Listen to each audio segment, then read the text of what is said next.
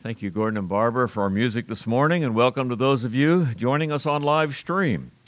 We are back in the book of Galatians, chapter 2, on our Sunday mornings now. We've been a couple weeks away from Galatians. We're trying to work our way through this book through the summer months. And so we come to chapter 2 and verse 11. And I'm just going to take four verses this morning and then try to finish this chapter next week as we kind of complete the thought that goes on through this. Remember that in the book of Galatians, chapter 1 and 2 are biographical. Uh, Paul is telling us things that happened that we actually don't have in the book of Acts. Uh, usually, uh, out of the book of Acts, we have all the places that he went and the times and, and all of the things. But he tells us here a couple things that uh, are not told us. And, and the interesting thing about the passage, we just read it a few minutes ago in our service here. The, the unusual thing about this story is that you have one apostle confronting another apostle publicly. And so here is Paul, who is the younger of the two and the lesser known of the two, uh, rebuking, if you will, and that's why I use the term in the title here, rebuking Peter.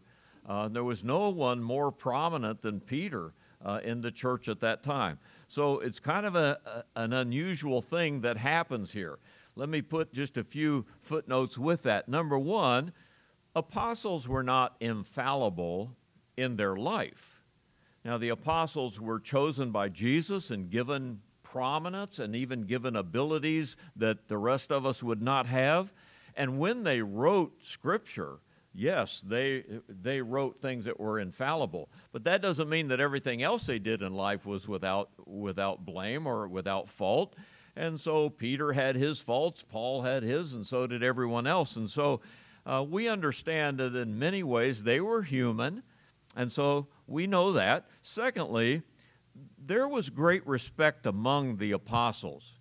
And Peter and, and Paul will not lose their respect for one another because of what we read here this morning. You remember that Paul and Barnabas had that falling out, which happened very, very uh, close to this time in their lives. And yet, for the rest of their lives, they complimented each other, and Paul would speak well of Barnabas, and they considered themselves partners in ministry. So that's good. And then, thirdly, these things are included in the scripture for you and me so that we learn from them. And uh, that's good. It even proves to us that the Bible is inspired because if somebody was just trying to paint a rosy picture of things, he wouldn't have included this passage, would he? He'd leave things like this out. But the very fact that they're included is God's help to us so that we can learn from times like this. So here we have kind of a interesting passage, as I've said before, where an open rebuke happens between Paul and Peter. When I think about these things, I think about my mother. My mother, whom you did not meet, she passed away in 2001, but she was an English teacher and had been an English teacher all of her life, was the head of the language arts department in the public high school for uh, years and years and years. I had her for English. my, my brothers and sister uh, had her for English. So, so an English teacher has been around that long has a good ear for things that she hears, right? Uh, so my mother, when, if she heard something that wasn't grammatically correct, it stuck out in her mind like a musician hearing a bad note when someone's singing, you know? She, it just did. But my mother had a rule and her rule was I will never correct someone publicly. If they make a mistake in grammar and I feel like I can kind of help them with it, I'll do it, but I always do it privately. I never embarrass someone publicly. So I remember that rule from my mom, and I got talked to privately a number of times throughout my life. I, I, laughingly say, you know, when I would write letters home in college, I'd get them back redlined you know, and, and uh, I think that was true sometimes. But here we, we have a case where Paul feels the need to rebuke someone, someone very important, very publicly. Well, understand this grammar isn't essential to the gospel. Praise the Lord for that, for all of us who preach. Grammar isn't essential to the gospel, but soteriology is. That is the doctrine of salvation and what the Bible says about how we get saved. That's essential. And when that came up in this situation, where Paul felt like he needed to step in and say something in front of everyone so that there was no mistake about what the gospel is, that's what we're looking at. And that's what he did. That's why this is so important. So, rebuke comes in a, a number of different ways. God rebukes us, does he not? Psalm 119, 21 says to, to God, You rebuke the proud who stray from your commandments. And when God does that to us, it's good for us. It helps us, of course. Job said, Should your empty talk make men hold their peace? And when you mock, should not uh, uh, one rebuke you? Listen to these proverbs. You'll remember these. Proverbs 9 8.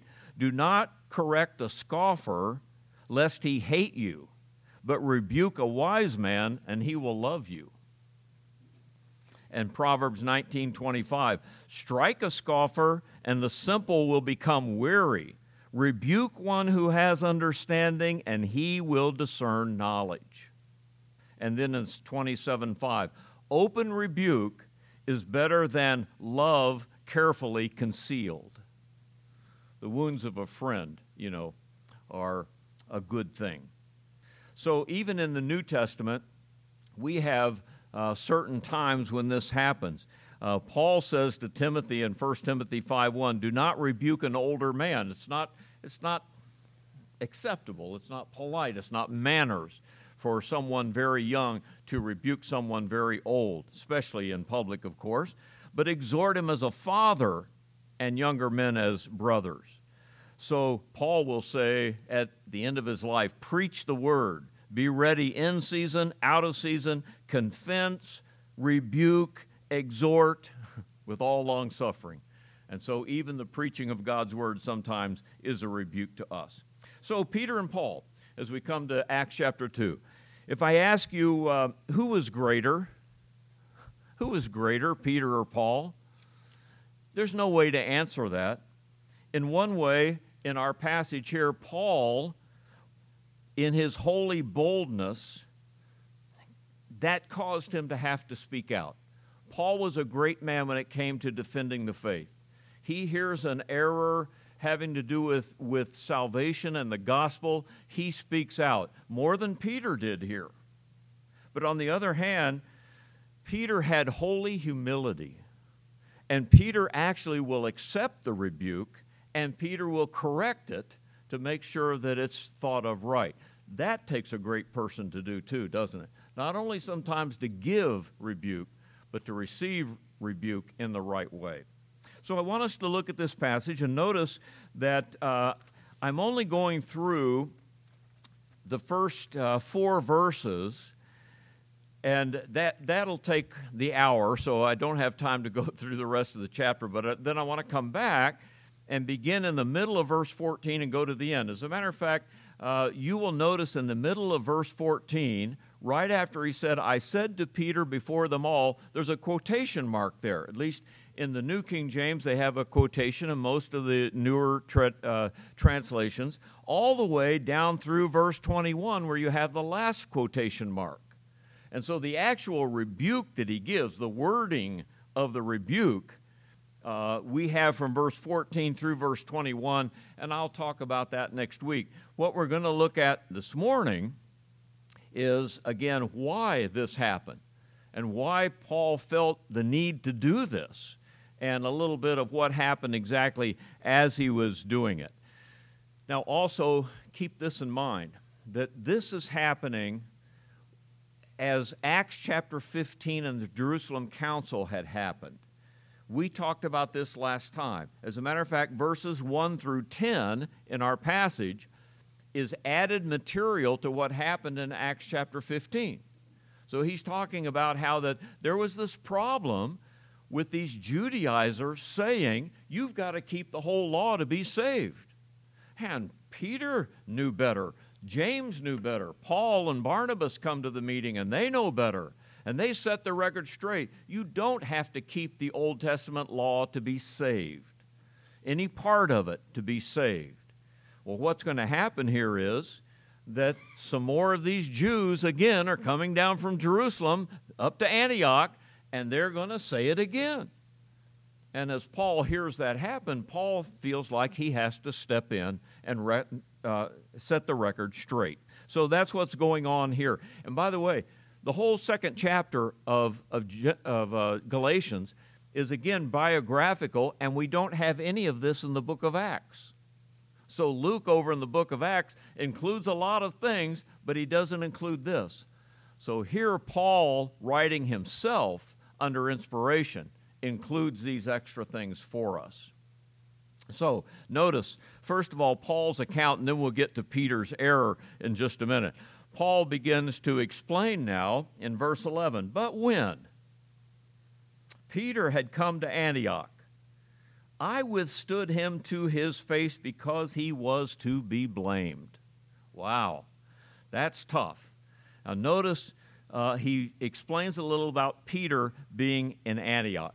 Peter was uh, the official inspector, and rightfully so.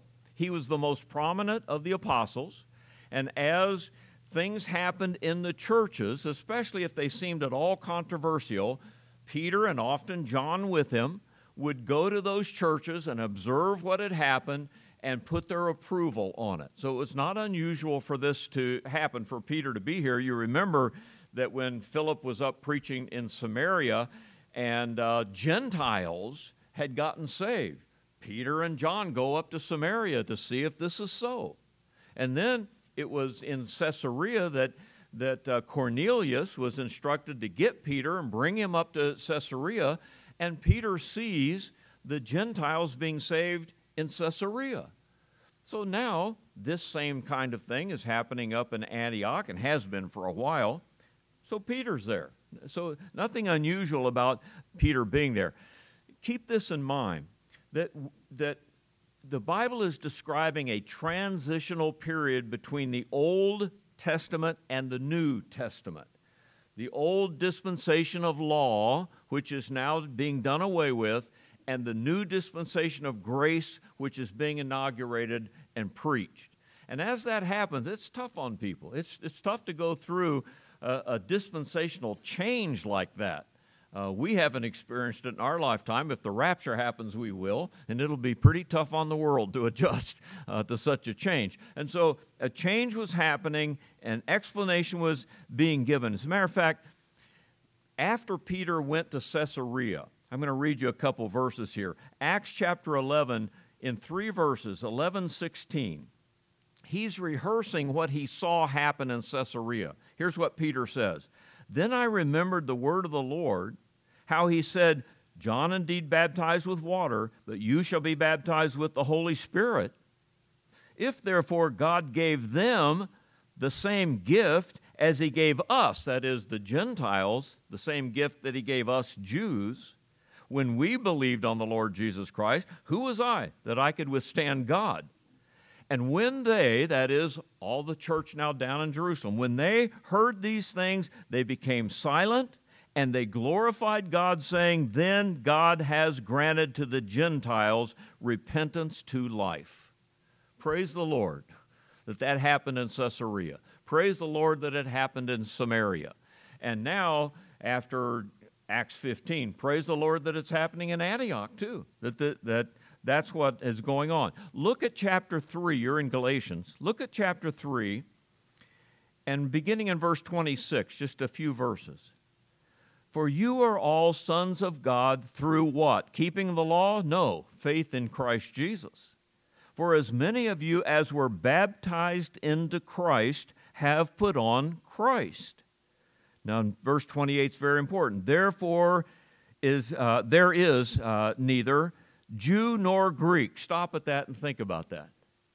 Is there no longer Jews or Greeks or Americans or Russians or Chinese or what of that? Well, there are nationalities, but in Christ Jesus, no. We're brother and sister.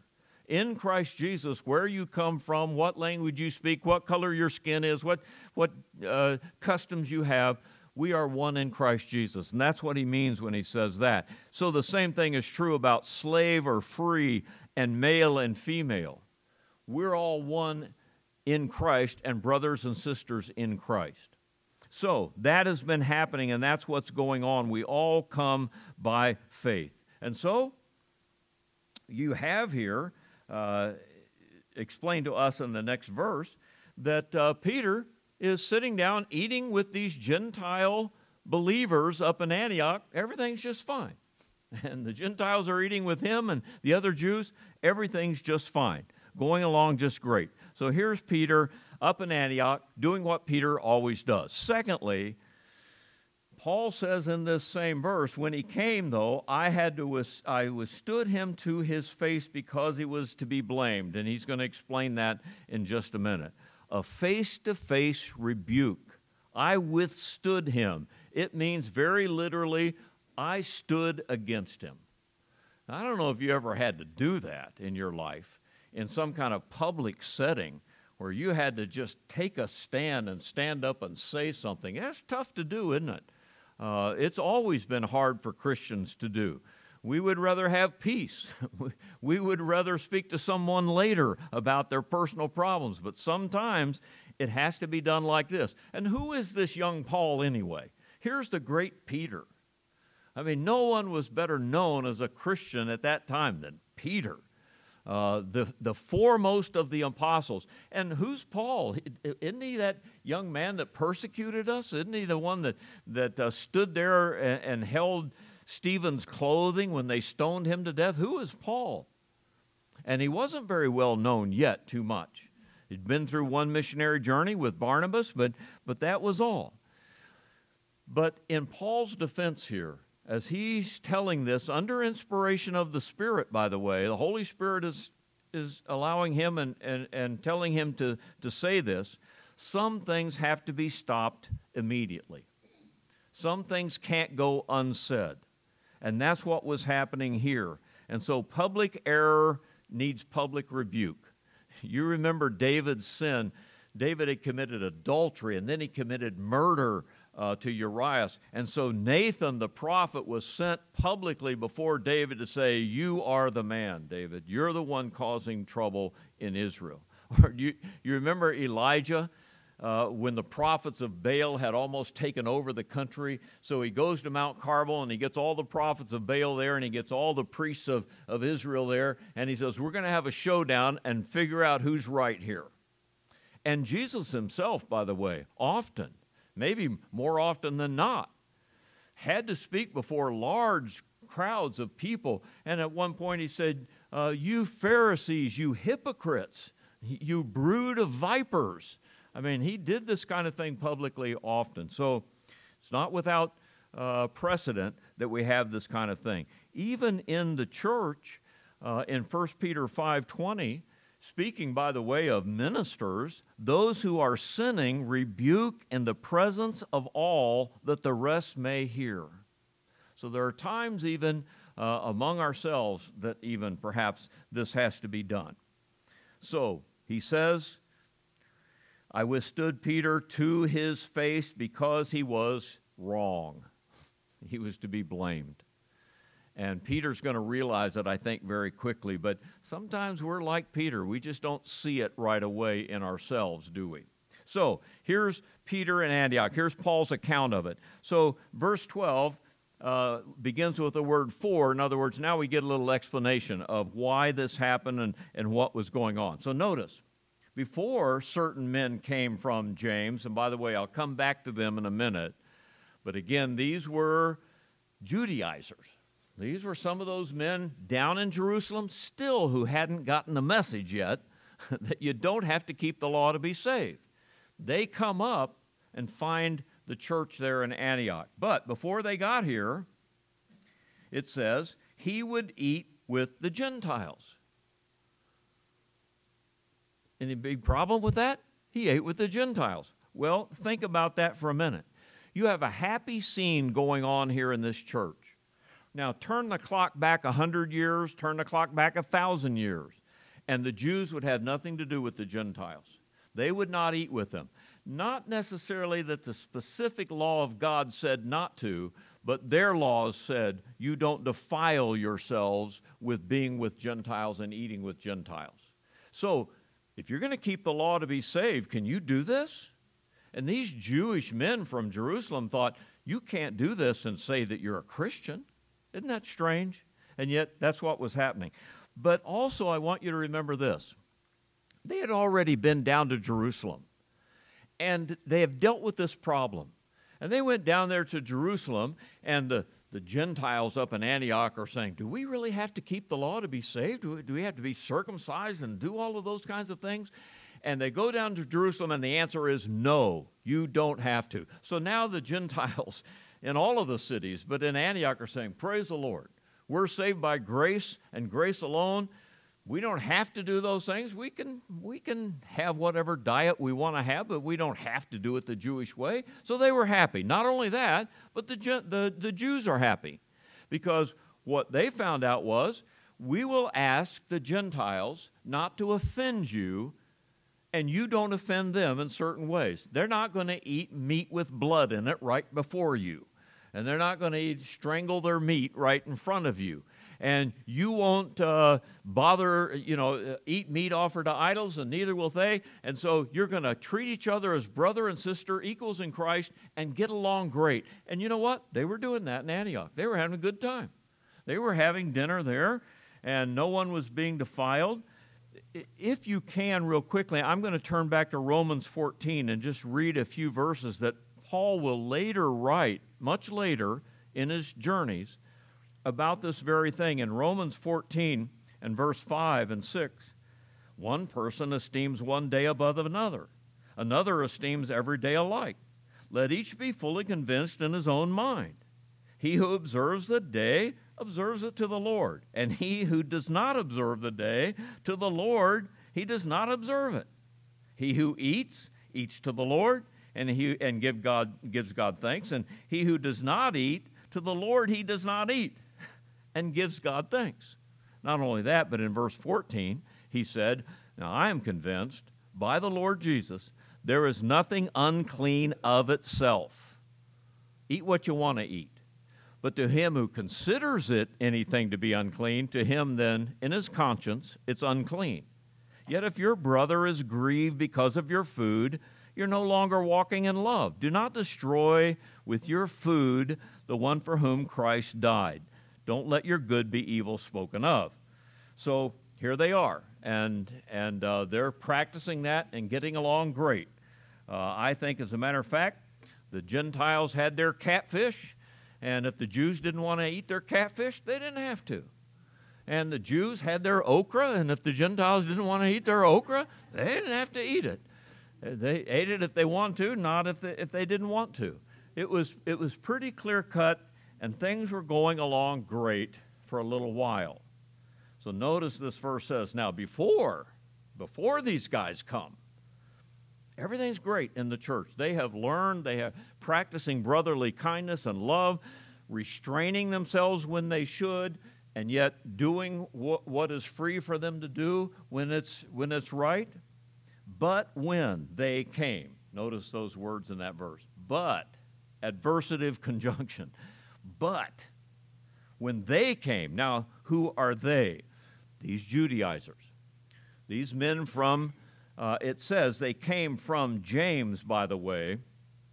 This James is not the brother of John, Peter, James, and John, but this is the brother of Jesus. So this is the James who becomes the pastor of the church in Jerusalem. He also writes the book of James later on.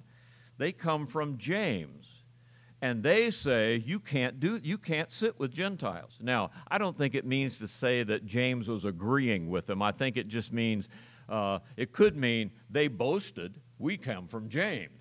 Or it might just mean they came from james's church down in jerusalem. I doubt if james would agree. As a matter of fact in acts chapter 15 james specifically disagrees with them and says no salvation is by faith. But when they came Imagine them walking into the church service.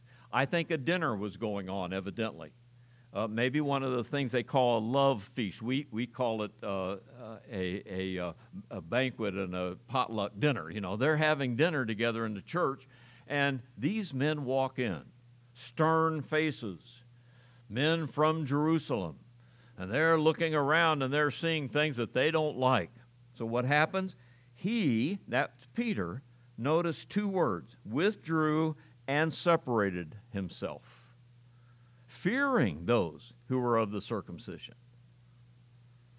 Okay, here's, here's your grammatical uh, detail for today, if you will, okay? Withdrew and separated are past tenses. There are three kinds of past tenses in that language that he was writing with.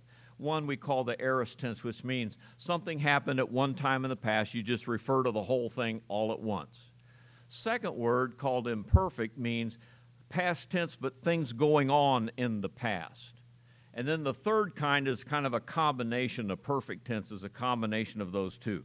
These, both of these words are what's called the imperfect tense, the imperfect passive, which means these things were going on.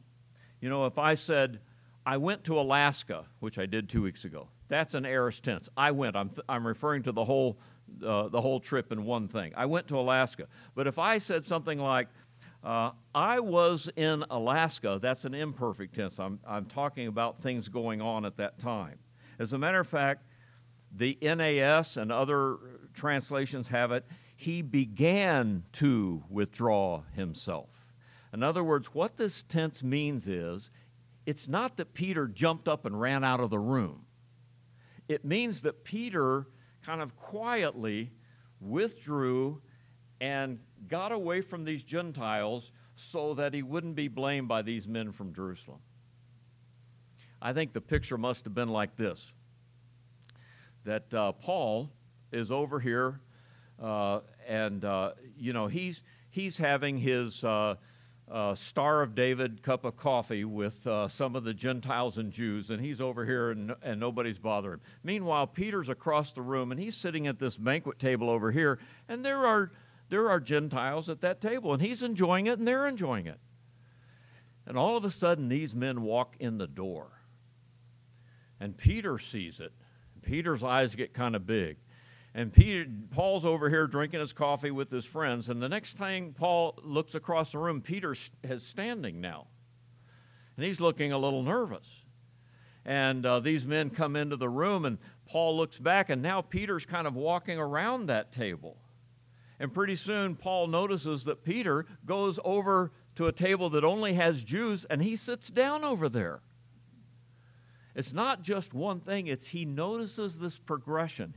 He sees Peter withdrawing and separating himself bit by bit, slowly by slowly. Now, I think at this point, had that been the only problem, Paul might have waited till later and cornered Peter about it and lectured him about it. But we're going to see that that's not all that happens here that uh, it's, it's going to be it's going to affect a lot more people publicly than just Peter. Now it says also that he feared those who are the circumcision. He feared them. You mean the great apostle Peter feared these men? He had been down there at Jerusalem, and they were in, they were in uh, that meeting too when it was settled among the churches and all the apostles and the church at Jerusalem. Salvation is not by keeping the law, it's by faith alone. And yet, here's Peter fearing them. I tell you, one of the worst things that happen in ministry is when, when ministers fear peer pressure from other ministers. Now, you can be encouraged by one another, you can be rebuked by one another, you can have friendships, you can have all of that. But to think, I'm not going to follow my convictions because I'm afraid of what so and so is going to say, that just doesn't ride in the, in the ministry. And so that's what Peter was doing. I guess we look back over Peter's life and we see that, yeah, he might be that kind of person. He, we know he was vacillating a lot about things. But you would think by now he was beyond that, but he wasn't. Now, a footnote here before we go on to the third point, and that is this is not a racial problem This is a doctrinal problem. I'm sure there was a lot of racial tension still among Jews and Gentiles. There's no doubt about that. We know that there was. But that's not what's happening here, and we don't use this passage to say that, okay, where, wherever there's racism or racial tension, it needs to be done away because of this. No, what's happening here is doctrinal, and we're going to see it. It's because of the gospel. And something is being said here that cannot stand, and that is you can't associate with Gentiles and still be saved. You've got to keep the law of Moses to be saved. That's what's happening here. And Paul's going to put an end to it real quickly. So, uh, you know, if someone came to you and you said, I'm a Christian, they said, Oh, really? Have you been baptized yet? You realize that's a doctrinal question. If you said, Well, I'm a Christian, somebody said, Yes, but have you spoken in tongues yet? That's a doctrinal question. Well, our sister died. Well, did she receive last rites? That's a doctrinal question. But that is what's going on here in front of these people. Now, notice if we go to number three, Peter's influence is told to us in verse 13. Notice I have here the rest of the Jews are affected and Barnabas is affected. Oh, so it's not going to be just Peter. Notice, and the rest of the Jews also played the hypocrites with him. And even Barnabas was carried about by this. So, what is happening now? Well, the same kind of uh, uh, expression. So, here the Jews see Peter get up and work his way around the table and go across the room and sit only with the Jews. And the next thing you know, here, here are these, these are Antiochian Jews. These are guys who know better by now. And they get up and begin to leave the Gentile table. And they go over here and sit down. And then another one, and then another one. And Paul's over here gulping his, his coffee down and looking at that, saying, This isn't, you know, this is getting out of hand now. And so he sees the influence. Notice he played the hypocrite. The New King James has played the hypocrite. If you have a King James that says dissembled, I kind of like that old word, dissembled because for a while they were assembled. And the opposite of being assembled together is being dissembled together, dissembled apart. And their dissimulation is uh, they were together, they were like brothers and sisters, and now because of these this peer pressure that's in the room, they can't even assemble together anymore. Though the word here is hypocrites, which is the word hypocrite, they, they were playing the hypocrite. They were playing a different part that they shouldn't have been playing. So they dissembled. But notice the word with here, especially in verse 13. The rest of the Jews played the hypocrite with him. It's Peter's fault. Peter started it. These Jews wouldn't have done it probably if Peter hadn't got up from the table, if he hadn't have done this first. And these Jews don't have to say a thing. They know why they're there. They're judging everybody about their salvation because they're not keeping the law. Peter starts it, and these Jews follow. But, and by the way, folks, your compromise of the gospel or of your Christian life is never to yourself it will always affect other people. There are always those who see it. There are always those who ought to follow you. There are always those who will be affected by your compromise, by your giving into the world, by your doing something that is not right. And Peter can't do this alone. Paul sees it from over here, these Jews see it, and they start doing the same thing. Not only that, but secondly, Barnabas is affected. And so Barnabas was carried away by their hypocrisy or their dissimulation. Barnabas? Now, when Paul sees this, ah, Barnabas, my partner, Barnabas, the, the one who went with me down and lectured these guys about salvations by faith alone, Barnabas, he gets up, he looks around a little bit. Everybody's gone from the table. These Jews are looking at him with scornful faces. He begins to walk and leave away. And at that time, I think, I think uh, Paul put his cup down and said, "That's it. I can't take any more than this." So he doesn't. So Paul notices. Now, I think Paul might have handled it on the QT had it just been Peter. In other words, if it hadn't been noticed and hadn't been uh, affecting everyone in the room, he might have just taken Peter aside later and said, Peter, what are you doing? But now he sees it's affecting everyone. When it affects everyone, he just has to step in. So, verse 14, 14 will begin when I saw. And notice my last point, verse 14. Now we begin to get to his rebuke. And notice the first word is because of the gospel. Notice, when I saw that what? They were not straightforward about the truth of the gospel. Now, folks, we may be we may be, have differences of opinion over a lot of other small things in the Christian life, but we can't differ over the gospel. How, how can we preach the gospel? How can we send out missionaries? How, how can we, uh, you know, read our Bible and, and talk about salvation if we don't agree over this? This is where Christians have always had to say, that's the bottom line with me. If we're going to muddy up the gospel, I'm sorry, I can't be, I can't be a part of this. And so, Paul knew he couldn't let this go. It had to be corrected. So notice they were not straightforward about the truth of the gospel. Uh, they were being creepy about it. they, were, they were just sneaking away a little bit about it. Straightforward means to walk a straight line, to be uprightly. Or we, we have Ephesians 5, remember? Uh, See then that you walk what? Circumspectly, not as fools, but as wise. All of these expressions are there's a way to walk with the gospel, and you cannot vary from it. I, would like to deviate for a while, but I, but I won't. But let me tell you, we may face the time in our own country, in our lifetime, that you will have to deviate from the gospel or suffer for it. Which you going to do? And the Jews were trying to make it that way in their day. Praise the Lord, it didn't have to happen like that. So, the truth of the gospel, a denial of it, and these men were saying, you can't you can't eat with the Gentiles and be saved.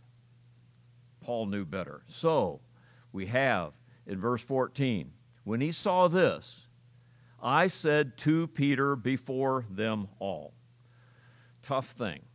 Again, he's not as well known, he's younger, he may have been shorter, uh, he was not as handsome as Peter was. And this young upstart comes over and says right to Peter in his face, You are wrong. Man, you, can you imagine the, the, the hush that went over the room at that point? And it surely did. And so, uh, because he was to be blamed in verse 1, I said before them all. Now, there are times when that has to happen. I, I you remember Matthew chapter 18. There are times when, even after dealing with someone one on one or a few people together, there's a time when then it has to be brought before everyone so that all will learn. And those instructions are there too. And that, uh, you know, if you're an apostle like, like Paul, you just go right to the right to the source. You go right to the subject, and he's going to do it here. And you know what? We're going to stop there and come back to the actual words that he says. But I want you to notice this. We don't have any further words from Peter, and as far as we know, Peter agreed. Peter knew better, and he learned better. I want to read you some words from 2 Peter chapter 3 verse 15 and 16. 2 Peter chapter 3 is later when Peter writes his own inspired books, Peter says this Consider that the long suffering of our Lord is salvation, as also our beloved brother Paul. Read that again. Peter saying later than this, our beloved brother Paul, according to the wisdom given to him, as written to you, as also in all his epistles, speaking in them of these things in which are some things hard to understand, which untaught and unstable people twist to their own destruction, as they do the rest of the scriptures. Here's Peter saying, He had to do that to me, and he was right. I was out of line. I think it takes a big man to do that. I think it t- takes another big man to accept that, accept it as right. So we're going to stop there. We're going to come back to the beginning of the quotation in the middle of verse 14, and it goes all the way through verse 21. Let me say a couple things then as we end these thoughts. You know, in 2 Timothy chapter 4, when, when uh, Paul is writing in the last chapter of his last book, he will say to Timothy, Preach the word. And he'll say, Be instant, in season, out of season, reprove, rebuke, and exhort with all long suffering.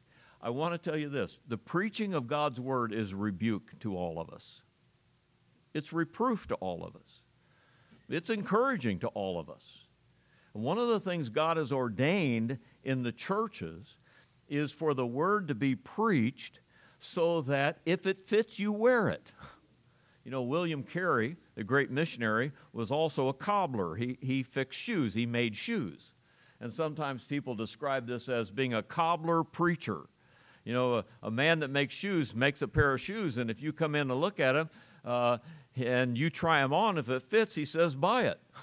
if it doesn't fit, he says, well, then don't buy it.